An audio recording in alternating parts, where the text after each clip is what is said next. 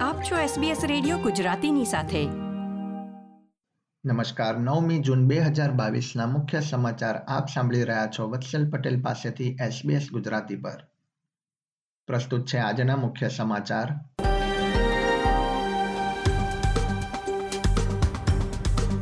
વિક્ટોરિયામાં આરોગ્ય કર્મચારીઓને ત્રણ હજાર ડોલરની ચૂકવણીની જાહેરાત. ઓસ્ટ્રેલિયામાં કોવિડ નાઇન્ટીનથી ઓગણસાઠ મૃત્યુ. નોર્ધન ટેરેટરીમાં રસીના નિયંત્રણો હળવા થશે. અને ઓસ્ટ્રેલિયાએ બીજી ટી ટ્વેન્ટી મેચમાં શ્રીલંકાને હરાવી શ્રેણી જીતી લીધી. હવે સમાચાર વિગતવાર. ઓસ્ટ્રેલિયામાં ગેસની અછતની પરિસ્થિતિ બાદ ઓસ્ટ્રેલિયન ડોમેસ્ટિક ગેસ સિક્યુરિટી મિકેનિઝમની ફરીથી સમીક્ષા કરવામાં આવશે. હાલમાં ઓસ્ટ્રેલિયામાં ગેસની અછત વર્તાઈ રહી છે અને તે માટે દેશમાંથી ગેસની થઈ રહેલી નિકાસને કાબૂમાં લેવા અંગે પણ ચર્ચા ચાલી રહી છે.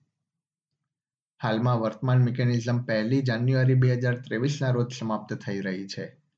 રિસોર્સ મંત્રી મેડેલિન કિંગે જણાવ્યું હતું કે સરકાર ફરીથી તેને અમલમાં મૂકવા પર કાર્ય કરશે. કેન્દ્ર, રાજ્યો અને ટેરેટરીના ઊર્જા મંત્રીઓએ ઉર્જાની કિંમત વધ્યા બાદ કરેલી મંત્રણામાં અગિયાર બાબતો પર ચર્ચા કરવામાં આવી હતી.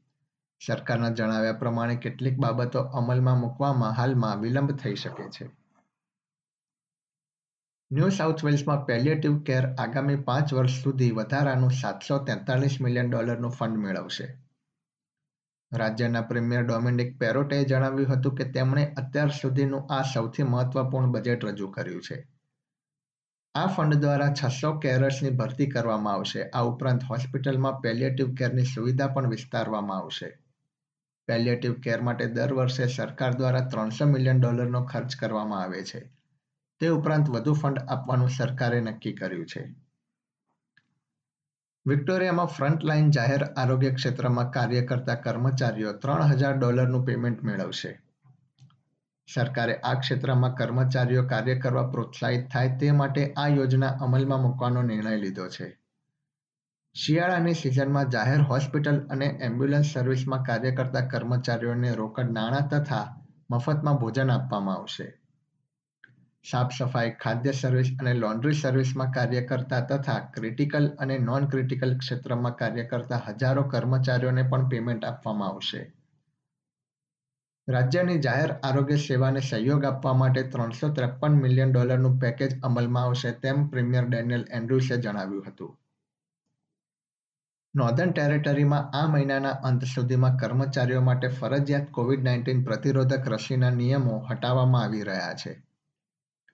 જાહેરાત અગાઉ વિવિધ વેપાર ઉદ્યોગોમાં કાર્ય કરતા કર્મચારીઓને નોકરી સ્થળે પ્રત્યક્ષ હાજરી આપવા માટે તેમણે ત્રણ ડોઝ મેળવ્યા હોય તે જરૂરી હતું. ટેરેટરીમાં પબ્લિક હેલ્થ ઇમરજન્સી સોળ જૂનથી હટાવવામાં આવી રહી છે. મુખ્યમંત્રી નતાશા ફાઇલેસે જણાવ્યું હતું કે સરકારે કર્મચારીઓ માટે ફરજિયાત રસીનો નિયમ હટાવ્યો છે, પરંતુ વેપાર ઉદ્યોગો તેમની જરૂરિયાત પ્રમાણે તેને લાગુ કરી શકે છે. ઓસ્ટ્રેલિયામાં કોવિડ નાઇન્ટીનના આંકડા પર એક નજર કરીએ તો છેલ્લા ચોવીસ કલાકમાં દેશમાં કુલ ઓગણસાઠ દર્દીઓના મૃત્યુ થયા છે.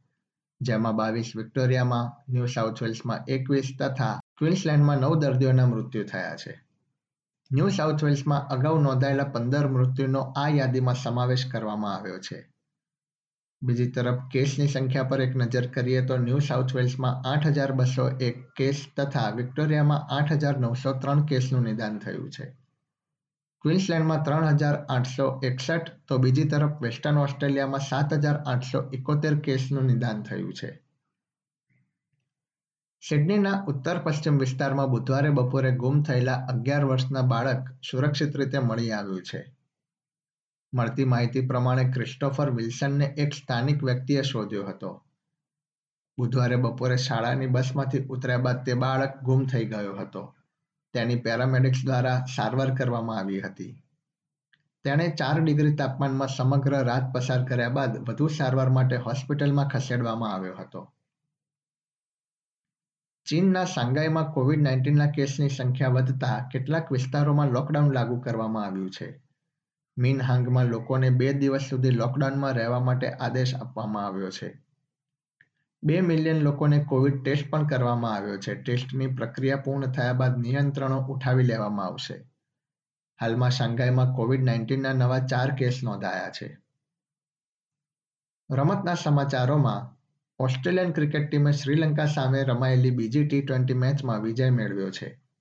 આ સાથે જ ઓસ્ટ્રેલિયાએ શ્રેણીમાં બે જીરોથી અજય સરસાઈ મેળવી લીધી છે. પ્રથમ બેટિંગ કરતા શ્રીલંકાએ નવ વિકેટે એકસો ચોવીસ રન કર્યા હતા, જેના જવાબમાં ઓસ્ટ્રેલિયાએ તેર બોલ બાકી રાખીને સાત વિકેટે એકસો છવ્વીસ રન કરીને મેચ જીતી લીધી હતી. એસબીએસ ગુજરાતી પર આ હતા ગુરુવાર નવમી જૂન બપોરે ચાર વાગ્યા સુધીના મુખ્ય સમાચાર. આ પ્રકારની વધુ માહિતી મેળવવા માંગો છો અમને સાંભળી શકશો Apple podcast Google podcast Spotify કે જ્યાં પણ તમે તમારા પોડકાસ્ટ મેળવતા હોવ.